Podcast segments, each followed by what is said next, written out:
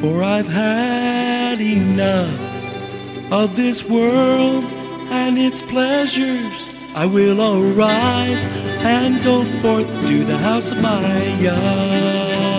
I will arise and go forth to the house of my Father. I will arise and go forth to the house of my Yah. House of my Yah.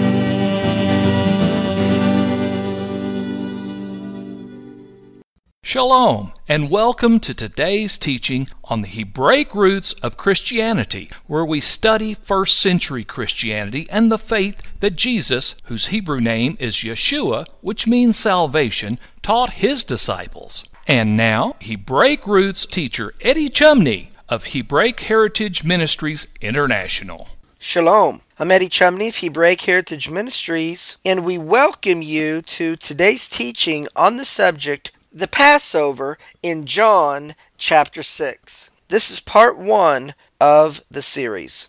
We're currently doing a series of teachings on Passover. In this session, we are going to be examining and studying the Passover in John chapter 6 when we study Passover, when we study the scriptures in general, we need to understand some very fundamental principles when studying Passover. These principles are as follows. When we are studying what happened to the forefathers, we are studying historical events. Passover and the Egyptian redemption is historic. However, we need to understand as well the biblical principle that the events which happened to the forefathers, that is biblical history, are actually prophecies of what will happen to their future descendants. Because of that, we can study and understand that biblical history, in this case Passover and the Egyptian redemption, will teach us about Yeshua the Messiah, because in the volume of the book it is written of him. Also, biblical history and the historical Egyptian redemption and Passover will also teach us about our personal redemption in Yeshua as the Messiah. Passover, the Hebrew word is Pesach, is known among many things as being the festival of freedom. It's the deliverance from Egypt, which is a type of the world and the world system. It is the redemption to serve the God of Israel. In looking at these four principles and these four elements and aspects of Passover as review, because see, we need to keep these principles in our minds and at the forefront of our understanding as we apply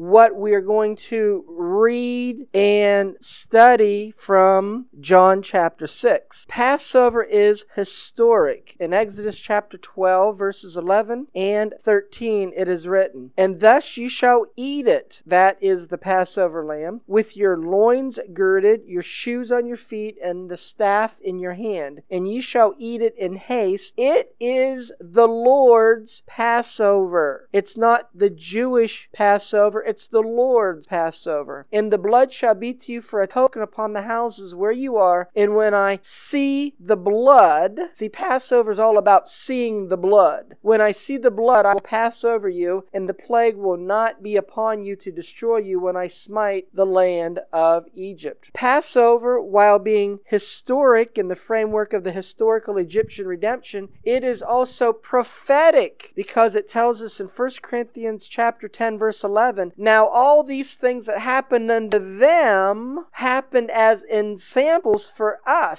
and they are written for our admonition upon whom the ends of the world are come. The Egyptian redemption is also a parable about the end of days. What is a parable? A parable is an understanding that is not readily recognized and seen at the surface or at the literal or at the Peshat level. How do we understand that the historical Egyptian redemption is a parable about the end of days? Well, it tells us in Psalm 78, verses 1 and 2, and then verse 13 Give ear, O my people, to my Torah, incline your ears to the words of my mouth. I will open my mouth in a parable. Give ear to my Torah. I'm going to open my mouth in a parable. The Torah that's being proclaimed is being done in a parable. And then it goes on to say, He divided the sea and caused them to pass through, and He made the waters to stand as a heap. This event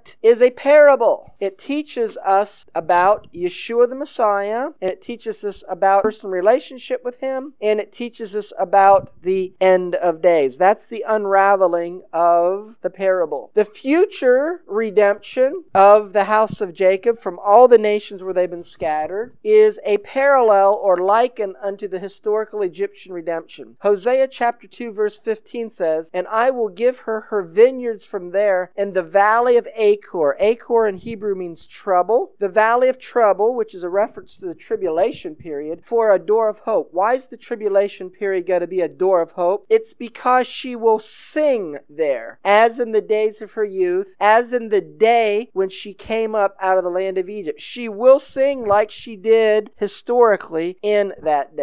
And then in Micah chapter 7, verse 15, it says, According to the days of your coming out of the land of Egypt, will I show unto him marvelous things. Will I show is future. The future redemption is known as the Song of the Lamb. It is the Song of Zion. In Psalm 137, verses 3 and 4, it is written, For there they that carried us away captive, the nations of the world, required of us a song. A song in the Bible is an idiomatic expression that refers to the God of Israel redeeming his people. They required of us a song, and they that wasted us required of us mirth, saying, Sing us one of the songs of Zion. They're mocking us. So the reply is, How shall we sing the Lord's song in a strange land? What's the strange land? The nations where the house of Jacob have been exiled. Notice the Lord's song is the song of Zion. We see the singing of this song in Revelation 15, verse 3. And they sing the song of Moses, that's historical, servant of God, and the song of the Lamb, that's the song of the Messiah. Why? Because Messiah is the greater Moses, and Moses led the children of Israel out of Egypt. He was like a shepherd unto the nation of Israel that's likened unto a sheep, and this was a foreshadowing of the Messiah, who also would gather the exiles not just from Egypt, but from all the nations where they have been scattered. And they say, Great and marvelous are your works, Lord God Almighty, just and true are your ways, thou King of saints. This is a reference back to Exodus chapter 15, verse 11, which is the words that were proclaimed when the children of Israel crossed the Red Sea and Pharaoh and his army were drowned. It's known as Mi Kamocha. Yeshua is our Passover lamb. In 1 Corinthians chapter 5 verse 7 it says, "Purge out therefore the old leaven that you may be a new lump as you are unleavened, for even Messiah our Passover is sacrificed for us." Yeshua is called our Passover. Yeshua is the lamb of the God of Israel who takes away the sins of the world. John chapter 1 verse 29 it says, "Behold the lamb of God which takes away the sin of the world." The Passover blood of Yeshua redeems us from sin. In 1 Peter chapter 1 verses 18 and 19 it says, "For as much as you know that you were not redeemed with corruptible things as silver and gold from your vain conversation received by tradition from your fathers. What's this making a reference to? The tradition of your fathers. That's the oral law. It's saying you're not redeemed by following the oral law, which is today rabbinic Judaism, but with the precious blood of Messiah as a lamb without blemish and without bond. Passover is personal. In 1 Corinthians chapter 10 verses 1 through 4 it says, Moreover, brethren, I would not that you be ignorant how that all our fathers were under the cloud and that they all passed through the sea. And they were all baptized unto Moses in the cloud and in the sea. And did all eat the same spiritual meat and did all drink the same spiritual drink for they drank of that spiritual rock that followed them, and that rock was Messiah. Don't be ignorant that all of our fathers experienced this, that they were all under the cloud. They all passed through the sea. They were all immersed into Moses in the cloud and in the sea. They all did eat the same spiritual meat. They all did drink the same spiritual drink. So in speaking to believers in Yeshua as the Messiah, Rav Shaul is reminding believers in the Messiah to identify with the events of the historical Egyptian redemption. Why does he want us to do that? Because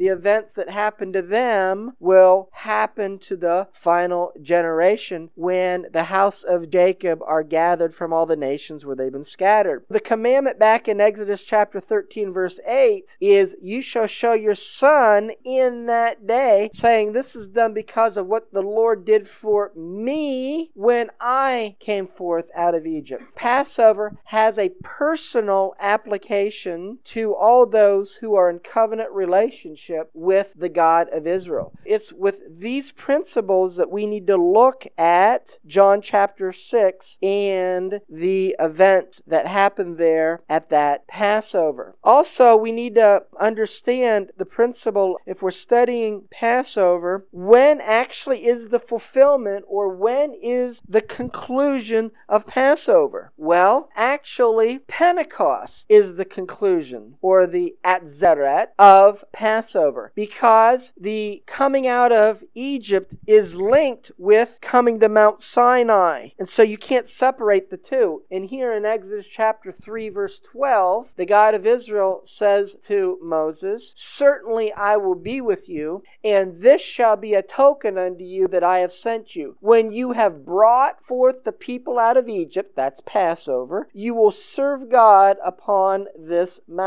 The coming out of Egypt is not completed until you are serving God upon this mountain at Mount Sinai. Well, also we need to understand that the promised land is the conclusion of Passover. In Deuteronomy chapter 6 verse 22 it says, And the Lord showed signs and wonders great and sore upon Egypt, upon Pharaoh, and upon all his household before his eyes. Those are the Passover events. And now Deuteronomy chapter 6 verse 23. And he brought us out from there, Egypt, that he might bring us in to give us the land which he swore to his fathers. The coming out of Egypt is not complete until he brings us into the land which he swore unto Abraham, Isaac, and Jacob. But also, we need to understand that the Messianic era ultimately is the conclusion or the fulfillment of Passover and the Passover process.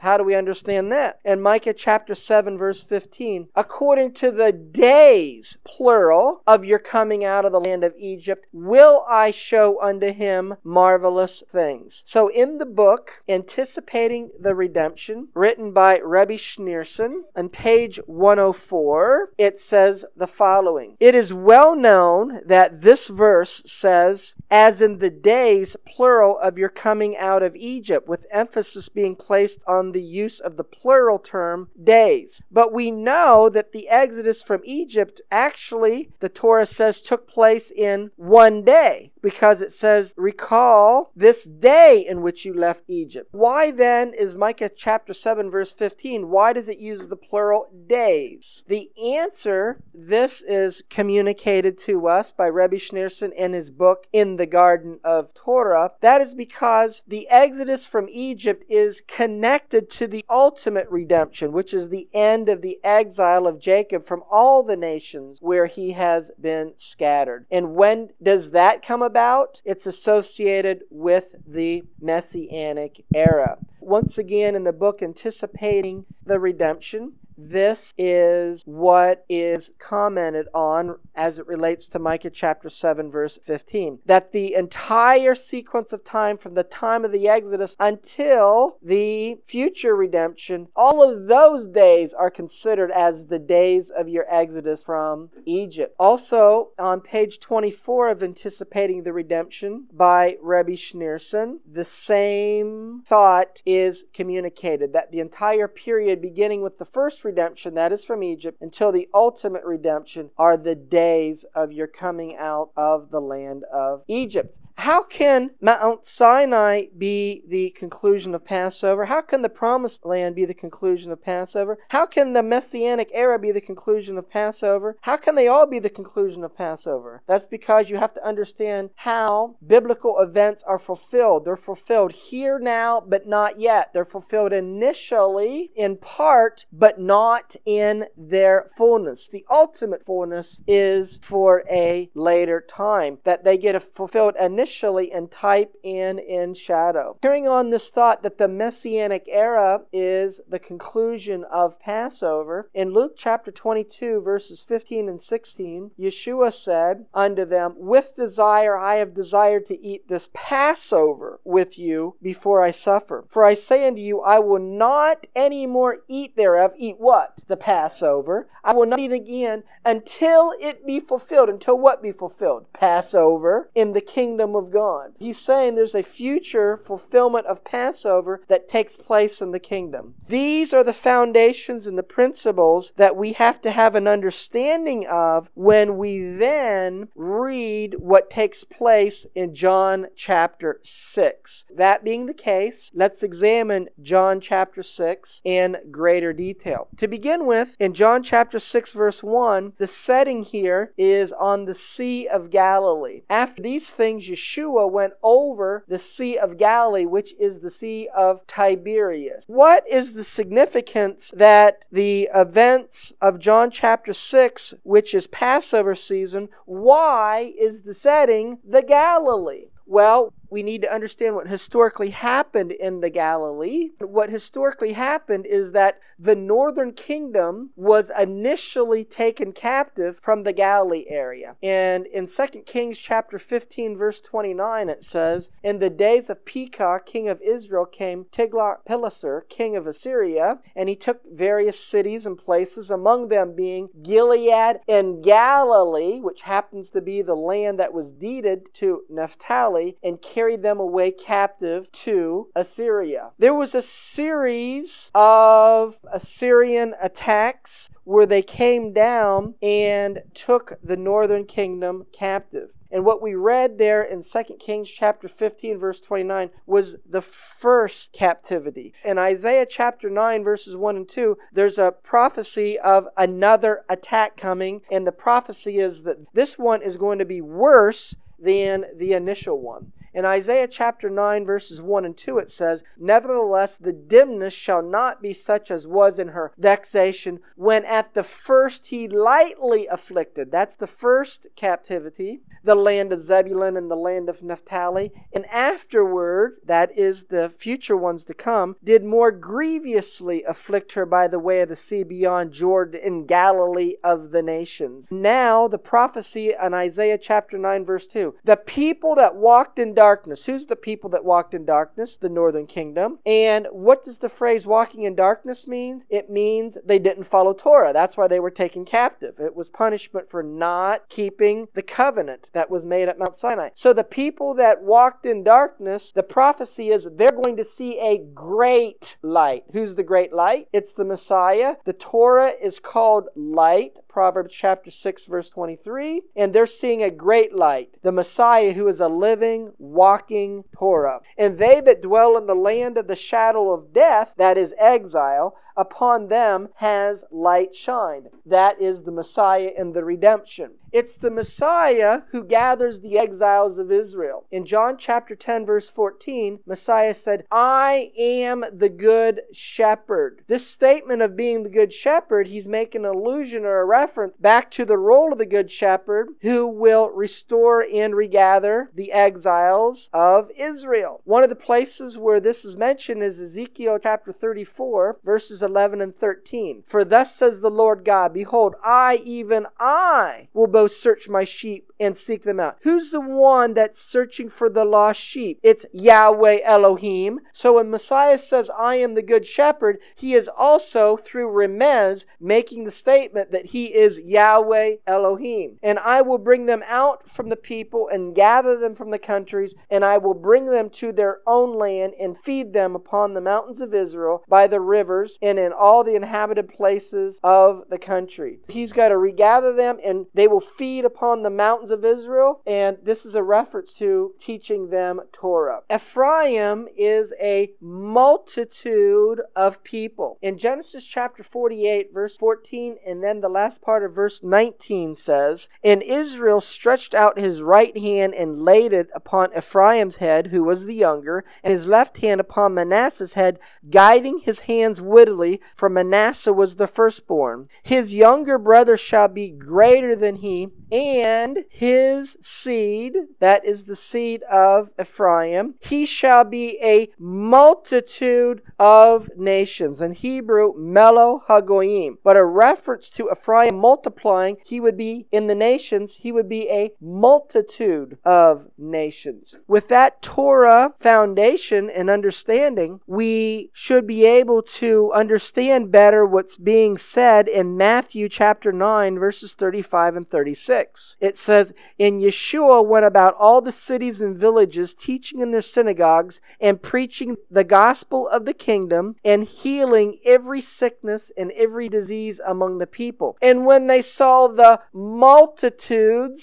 this is a code word for Ephraim in the nations because Ephraim is to be a multitude of nations. The Gospels make an allusion to the exiles by calling them the multitudes. When he saw the multitudes, he was moved with compassion on them, and because they fainted and were scattered abroad. Notice the multitudes are scattered abroad. That's a reference to the exile having as sheep having no shepherd. They're exiled and no one's teaching them Torah because they have no shepherd. And if they're being taught Torah, they're going to be taught who the Messiah is, which is the forgiveness of their sins, and they're going to be taught that the reason why you're exiled is because you didn't follow Torah, and so come to Messiah, get your sins forgiven, and also obey the commandments of the God of Israel. In the book From Exile to Redemption by Rabbi Menachem Schneerson, he makes this commentary that the Messiah will seek the lost sheep of the house of Jacob. The Midrash relates that when Moshe Rabbeinu noticed one day that a lamb had run away from the flock and had strayed in the wilderness, he left the flock and ran after it in order to bring it back. From this, we can learn how meaningful every Jew, or biblically we should read that, everyone that's in covenant relationship with the God of Israel, is in the eyes of Moshe Rabbeinu,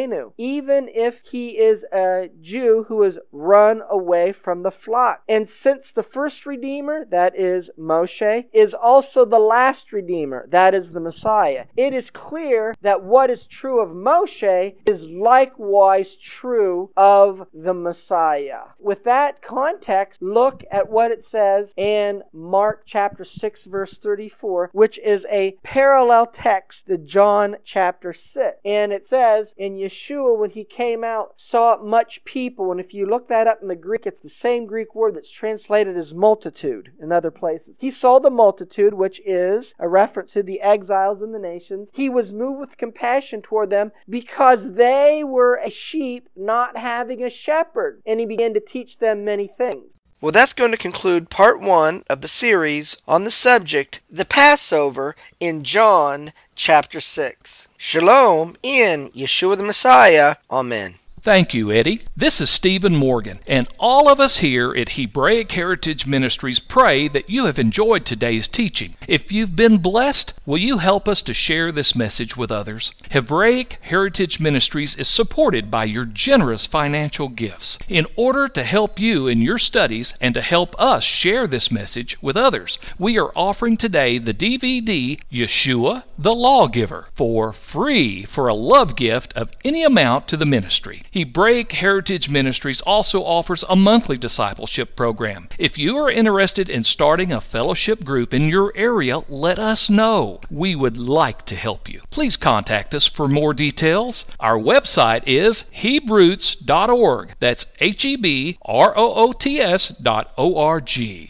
We would like to hear from you. Please send us an email. Finally, in order to take advantage of today's free offer, please mention this product offer and please mail your love gift to Hebraic Heritage Ministries, P.O. Box 81, Strasburg, that's S T R A S B U R G, Ohio 44680. Until next time, may Yeshua richly bless you.